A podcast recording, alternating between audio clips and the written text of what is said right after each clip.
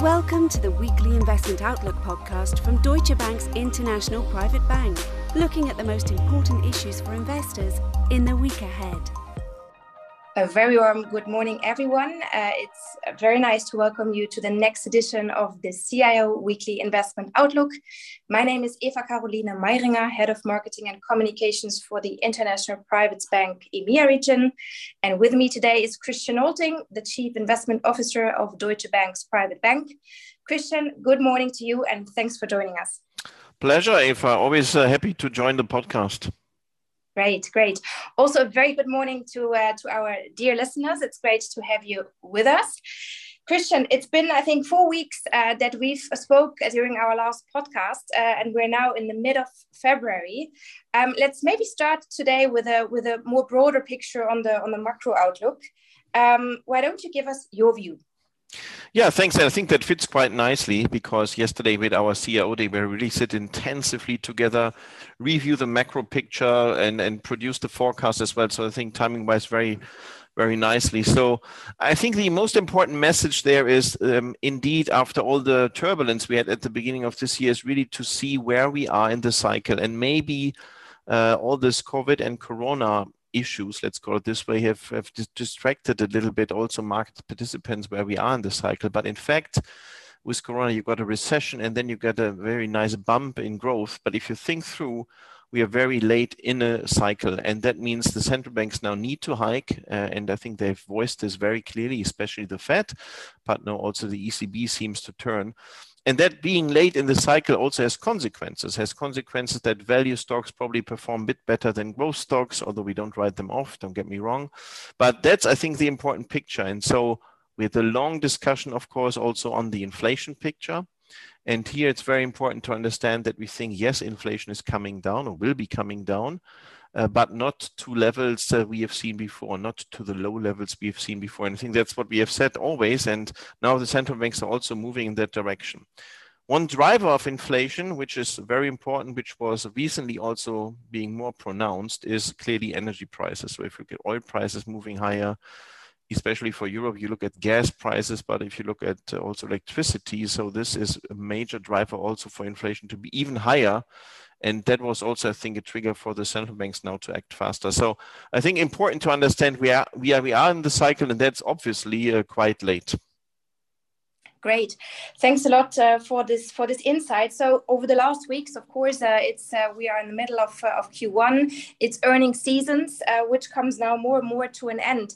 What's your take on on earnings, uh, and and how shall we you know project this into into index targets going forward? Yeah, so talking about the macro side before, of course, eventually the question is how is that reflected, say, bottom up from the company level? Uh, and if I look at the, earnings season so far, I think we, have like five, let's say, key takeaways we, could summarize. So, number one would probably be most companies keep passing on higher raw material, energy, and transportation costs uh, which is very important. Uh, and they try to do that as good as possible. And, and that's supportive of our view that equities offer some kind of inflation protection for investors.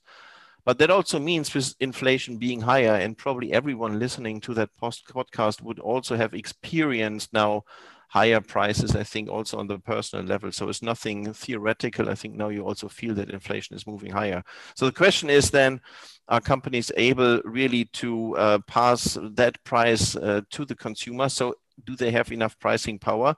And from that perspective, what you also could see is that pricing power has become a clear stock picking criterion, I would say. Second one, if you look from the company perspective, we could state order books remain strong, and that feeds our expectation for cyclical strengths as supply chain issues we still have, but we think and hope they could get resolved eventually.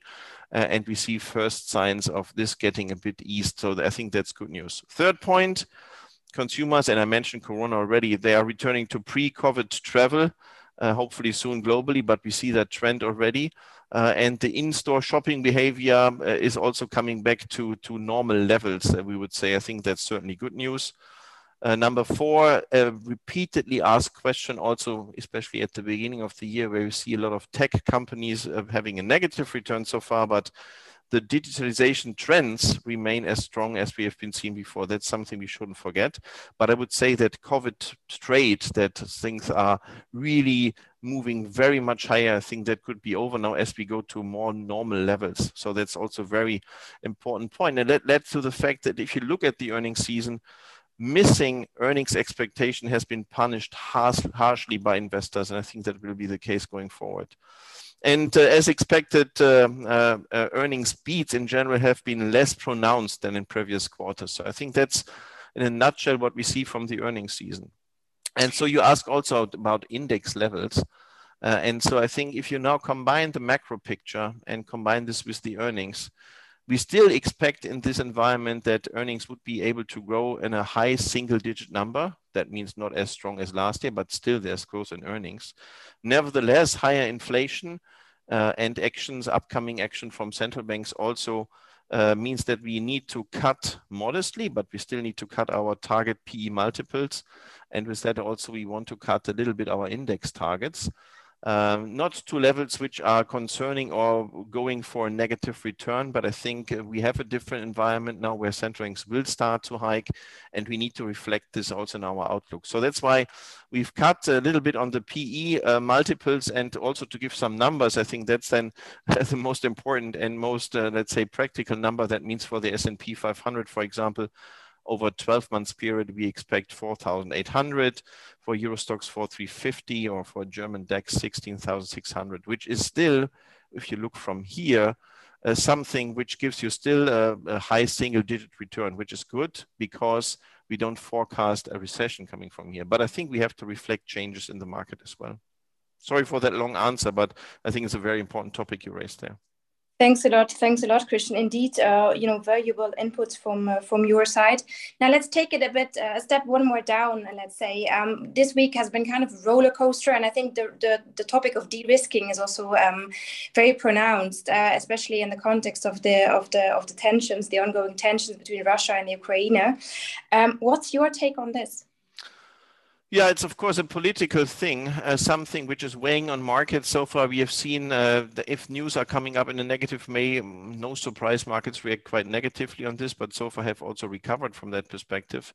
I think there's different scenarios possible. So one, of course, there's an invasion from, from Russia into Ukraine. It's not our base case scenario, and is certainly not priced by markets at this point in time or base case scenarios, there's no invasion, but the conflict will stay for quite some time. So that means you need to add a risk premium to different commodity prices and the oil price, for example, probably also on the gas price, which eventually has consequences for inflation uh, expectations. And certainly central banks will look into this as well. So it will stay for quite some time from our point of view. Uh, and it's certainly very important to watch. However, I think it's it's not the only risk. And of course, in the CIO day, we talked about risks as well. Uh, other risks um, from our side is if the central banks are hiking too fast and then pushing the economy at one point in time really into recession. That's again not our base case, uh, and we don't think that's happened quite early, but something to be watched, of course. And then, of course, there is um, also the, the yield development. So if you were to see yields moving quickly higher, maybe in line with central banks. If you, for example, to give also level here, if you would see 10-year treasuries above 2.5, that's certainly something which would also weigh on equity markets. Apart from this, oil price above 100 for different reasons could be uh, detrimental because it triggers higher inflation expectations. And then, of course, a slowdown in China because of the zero COVID policy could also have some impact. So that's the risks, of course, we take. And I think a lot of investors would feel that they are quite pronounced this year. But so I think risk management is key. But nevertheless, and very important, let's not forget, we are not forecasting a recession here, it's still growth. Yes, admittedly on the company side it's less, but it's not recession. And that's why I think it's justified also if you look at equity returns to still have positive returns. And here we go for high single digit numbers. So I think hopefully that summarizes a little bit the risk side as well, which is very important to watch. Great, great. So apart from the from the risk topic, um, if we take it into the new week, what are the um, the topics investors need to look out for, uh, and maybe what are the kind of big events on the horizon? Yeah, I would say probably, and I think no surprise, there will be a lot of focus on the Ukraine-Russia conflict. Uh, I think there's there's further discussions planned, but I think that will weigh on markets.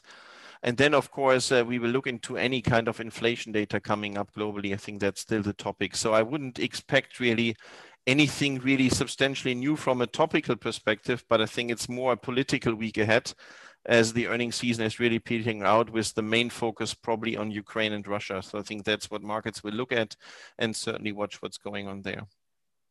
Christian, thanks a lot for those uh, valuable insights. We're living in uh, indeed interesting times. And as always, uh, thanks for taking the time. It's been a pleasure. And to all our listeners, thanks for taking the time to tune in. We hope to welcome you back in a week's time. Bye for now. This podcast may be considered marketing material. The value of an investment can fall as well as rise, and you might not get back the amount you originally invested. The services described in this podcast are provided by Deutsche Bank AG or by its subsidiaries and or affiliates in accordance with appropriate local legislation and regulation. Deutsche Bank AG is subject to comprehensive supervision by the European Central Bank, ECB, by Germany's Federal Financial Supervisory Authority, BaFin, and by Germany's central bank, Deutsche Bundesbank. Brokerage services in the United States are offered through Deutsche Bank Securities Incorporated, a broker dealer and registered investment advisor which conducts investment banking and securities activities in the United States. Deutsche Bank Securities Incorporated is a member of FINRA, NYSE, and SIPC. Lending and banking services in the United States are offered through Deutsche Bank Trust Company Americas, member FDIC, and other members of the Deutsche Bank Group. The product, services, information, and or materials referred to within this podcast may not be available for residents of certain jurisdictions. Copyright 2021 Deutsche Bank AG and or its subsidiaries. All rights reserved. This podcast may not be used, reproduced, copied, or modified without the written consent of Deutsche Bank AG.